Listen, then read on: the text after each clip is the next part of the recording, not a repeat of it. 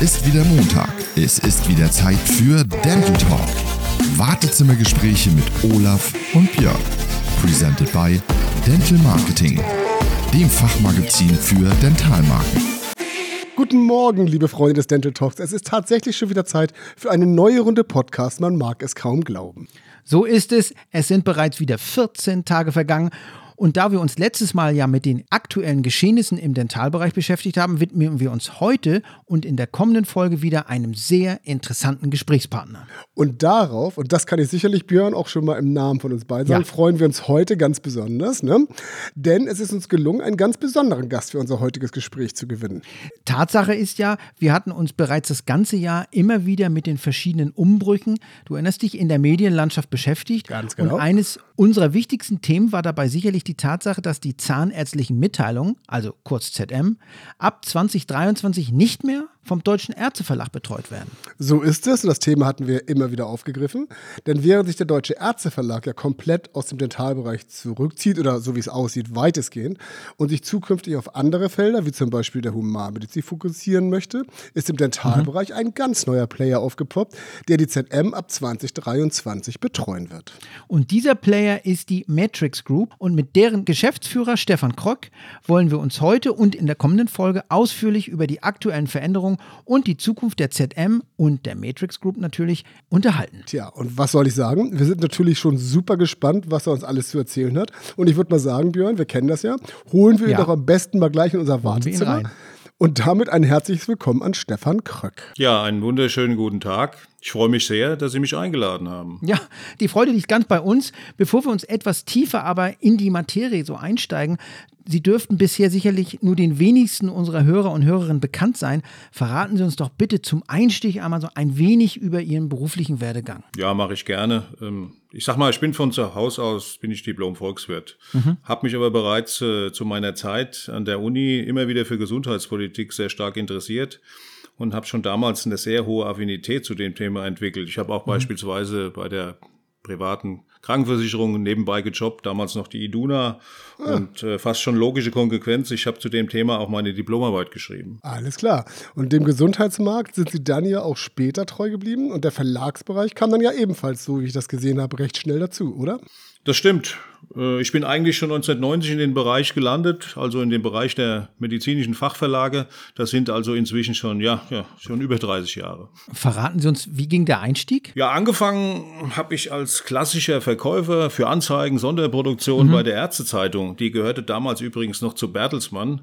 Und da ich der jüngste Verkäufer im Sales-Team war, bin ich in die neuen Länder geschickt worden. Das war aber mhm. gut so, weil das war eine interessante Zeit. Ich habe da sehr viel gelernt äh, und äh, für mich war das dann die interessanteste Geschichte, die ich eigentlich machen konnte dort. Und 1999, das ist dann einige Jahre später, kam ich schließlich als Verkaufsleiter zum Medical Tribune, wo ich letztlich dann bis 2004 war. Mhm. Mhm. Wobei die Namen ja trotzdem immer noch sehr interessant geblieben sind, denn von da aus sind sie ja dann zu Springer gewechselt, also auch ein Name, den man ja bei uns im Dentalbereich natürlich sehr, sehr gut kennt.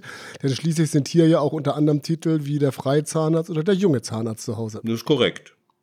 Bei Springer war ich damals erstmal Gesamtanzeigenleiter für ein riesiges nationales und zum Teil auch internationales Portfolio verantwortlich. Ich habe damals für Heidelberg und Berlin die ganzen klassischen Titel verantwortet im Anzeigengeschäft. Und dann kam der freie Zahnarzt dazu. Wenn ich mich richtig erinnere, war das 2008. Mhm.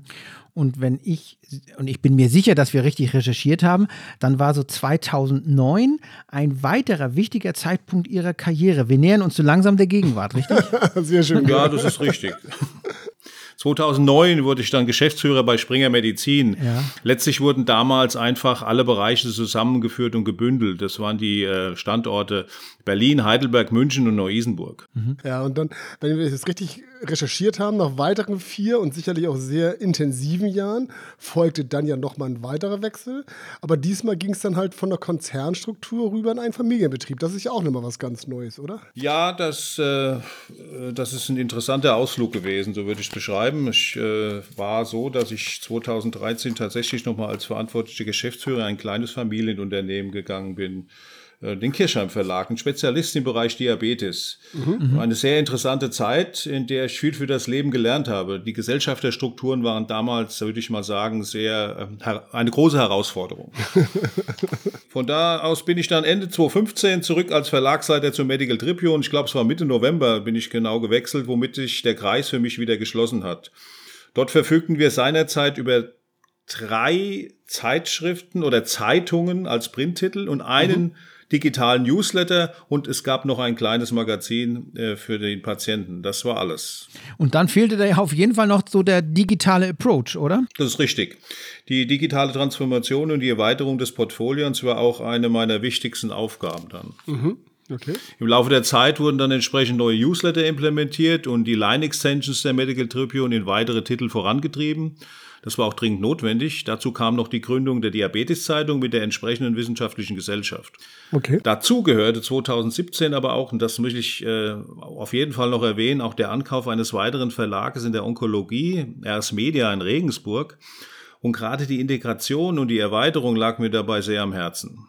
Und schließlich 2021 wurde ich dann Geschäftsführer bei der Matrix Deutschland. Okay.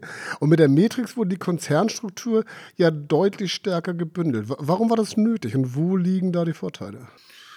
Ja, zunächst steht ja dahinter der Süddeutsche Verlag als Mutter. Die Medical mhm. Tribune hatte ihren Standort in Wiesbaden und Arzt und Wirtschaft gehörte damals zum MI Connect, zum anderen Bereich im, äh, im Fachinformationssystem äh, der Süddeutschen mhm. und hatte ihr Zuhause in Landsberg. Und dann hatten wir jetzt Regensburg dazu bekommen und es war eigentlich nur logisch, dass wir die Medizin jetzt bündeln und äh, wir diese drei Standorte zusammenschließen.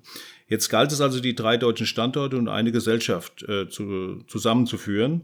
Mhm. Und wir wollen jetzt daraus und wollten daraus einen kraftvollen Block gestalten, in dem sich mhm. jeder als Einzelkämpfer agiert, sondern äh, wo man schlagkräftig und flexibel agieren kann. Wobei, das ist mir wichtig, Standorte und Marken, die sollen immer unangetastet bleiben. Okay, und wie sieht es dann jetzt über die Grenzen hinaus aus? Also in der Schweiz zum Beispiel spielt der Verlag ja durchaus eine gewichtige Rolle, oder? Das ist richtig. In der Schweiz sind wir Marktführer, aber auch in Österreich kennen wir uns ganz gut aus. Mhm. Und aber interessant ist ja für uns und auch für unsere Hörer, wenn wir Dental Talk haben, ja auf jeden Fall auch nochmal zu hören, wie sich denn dann letztlich das Engagement im Dentalbereich entwickelte, wie das zustande kam und wie hier auch für die Matrix Group Vision und Strategie beziehungsweise die gesamte Planung hinsichtlich der Zukunft aussehen. Ja, zunächst mal war es ja so, die ZM war für uns einfach ein sehr interessanter Titel. Für uns war aber auch klar, dass wir uns nicht darauf beschränken wollten. Mhm. Daher kam relativ schnell die parallele Implementierung von Dental und Wirtschaft zustande. Zunächst als Online-Angebot, was ja dieses Jahr schon läuft, und Print wird ja aktuell noch nachgegründet. Übrigens im November kommt die Nullnummer dazu. Heißt das, dass die beiden Titel noch nicht Ende der Fahnenstange sind? Kommt da noch mehr? Äh, kann durchaus sein. Äh, mhm. Denn eins ist uns klar, wenn man so einen Markt ordentlich bespielen will, braucht man schon ein entsprechendes Portfolio. Mhm. Also man, man merkt ja schon, das ist ja doch ein relativ weites Feld, wie unsere Freundin Effi Bries sagen würde. Ähm, was mich nochmal interessiert, Sie kommen ja ursprünglich aus dem Pharmasegment und auch der medizinische Hintergrund, den haben Sie ja eben schon ganz klar verdeutlicht. Nun ist es ja von dort in den Dentalbereich grundsätzlich kein allzu weiter Weg und trotzdem muss man ja sagen, es sind zwei völlig eigenständige Welten. So, jetzt sind Sie mittlerweile ein paar Monate dabei. Was kann man denn jetzt mal festhalten, wie mittlerweile Ihr erster Eindruck vom Dentalmarkt ist, gerade wenn man es mal im direkten Vergleich zum Medizinbereich betrachtet? Naja, ich bin natürlich noch relativ frisch, das muss ich zugeben. Da muss ich erstmal vieles äh, einmal ansehen und erleben, wobei, äh, auch wenn ich die letzten zehn Jahre her, obwohl es zehn Jahre her ist, äh, dass ich gewisse Strukturen von meiner Springerzeit wiedererkenne, muss ich sagen. Was einem zum Fort auffällt, ist, es gibt viel weniger Mediaagenturen als im Pharmabereich und es läuft auch viel direkter mit dem Kunden. Auch ist ein Großteil der Kunden wohl eher dem Mittelstand zuzuordnen. Also das kann ich natürlich ganz klar von unserer Arbeit auch bestätigen, das stimmt. Äh, in Dental, also weil ich kenne ja auch beide Bereiche, wird deutlich mehr Inhouse geplant, es wird auch deutlich mehr Inhouse gebucht und auch dort umgesetzt. Ähm, wir selbst sind ja grundsätzlich eine der ganz wenigen Agenturen, die in diesem Segment ihre Kunden betreut. Ja, aber Olaf, der Markt ist aber auch durch die super hohe Anzahl an Angeboten auch super komplex. Ne? ja, da muss ich einhaken. Das ist wirklich, das scheint wirklich so zu sein. Mhm. Es ist ein anderer Umgang und ein anderes Gebaren. Der ganze Dentalmarkt scheint mir deutlich kleiner und familiärer zu sein. Im Gegensatz zu dem Pharmageschäft im humanmedizinischen Bereich sind die Budgets auch anders verteilt. Naja, der Patient ist ja auch Direktzahler. Das Gesamtverhältnis Industrie, Arzt und Patient ist durch ein anderes Zusammenspiel geprägt, würde ich sagen. Mm, also da würde ich Ihnen auch recht geben. Und es gibt, glaube ich, noch einen ganz anderen Punkt. Ich finde halt Dental im Vergleich zu Medical aus meiner persönlichen Erfahrung auch deutlich konservativer. Ja. Und ja, wir beide hatten uns ja auch schon mal im Vorgespräch kurz darüber unterhalten. Ich glaube, der Grund liegt zu einem nicht unerheblichen Teil auch einfach in der Art des Arbeitens begründet. Ja, das könnte schon sein. Dadurch werden meiner Meinung nach äh, nach bestimmte Prozesse verlangsamt und äh, anders dargestellt. Vielleicht liegt es daran, dass der Zahnarzt, so meine bescheidene Meinung, in erster Linie am Stuhl arbeitet sozusagen und sich da ja auch ganz anders bewegt und sich anders verhält. Der klassische Humanmediziner, insbesondere auch der Hausarzt, sitzt ja im Vergleich viel häufiger am Tisch und ist direkt vor seinem PC. Mhm. Wodurch im Dentalbereich die Digitalisierung aber auch deutlich verlangsamt wurde. Aber ich würde sagen, Olaf, wenn ich auf die Uhr gucke, über die Auswirkung darüber sollten wir uns im zweiten Teil unterhalten. Was meinst ja, du? Ich bin da hundertprozentig bei dir, denn ich finde es ja immer wieder erschreckend oder eigentlich positiv, weil das ja immer nur heißt, wie interessant das Ganze ist, wie schnell die Zeit bei unseren Gesprächen vergeht.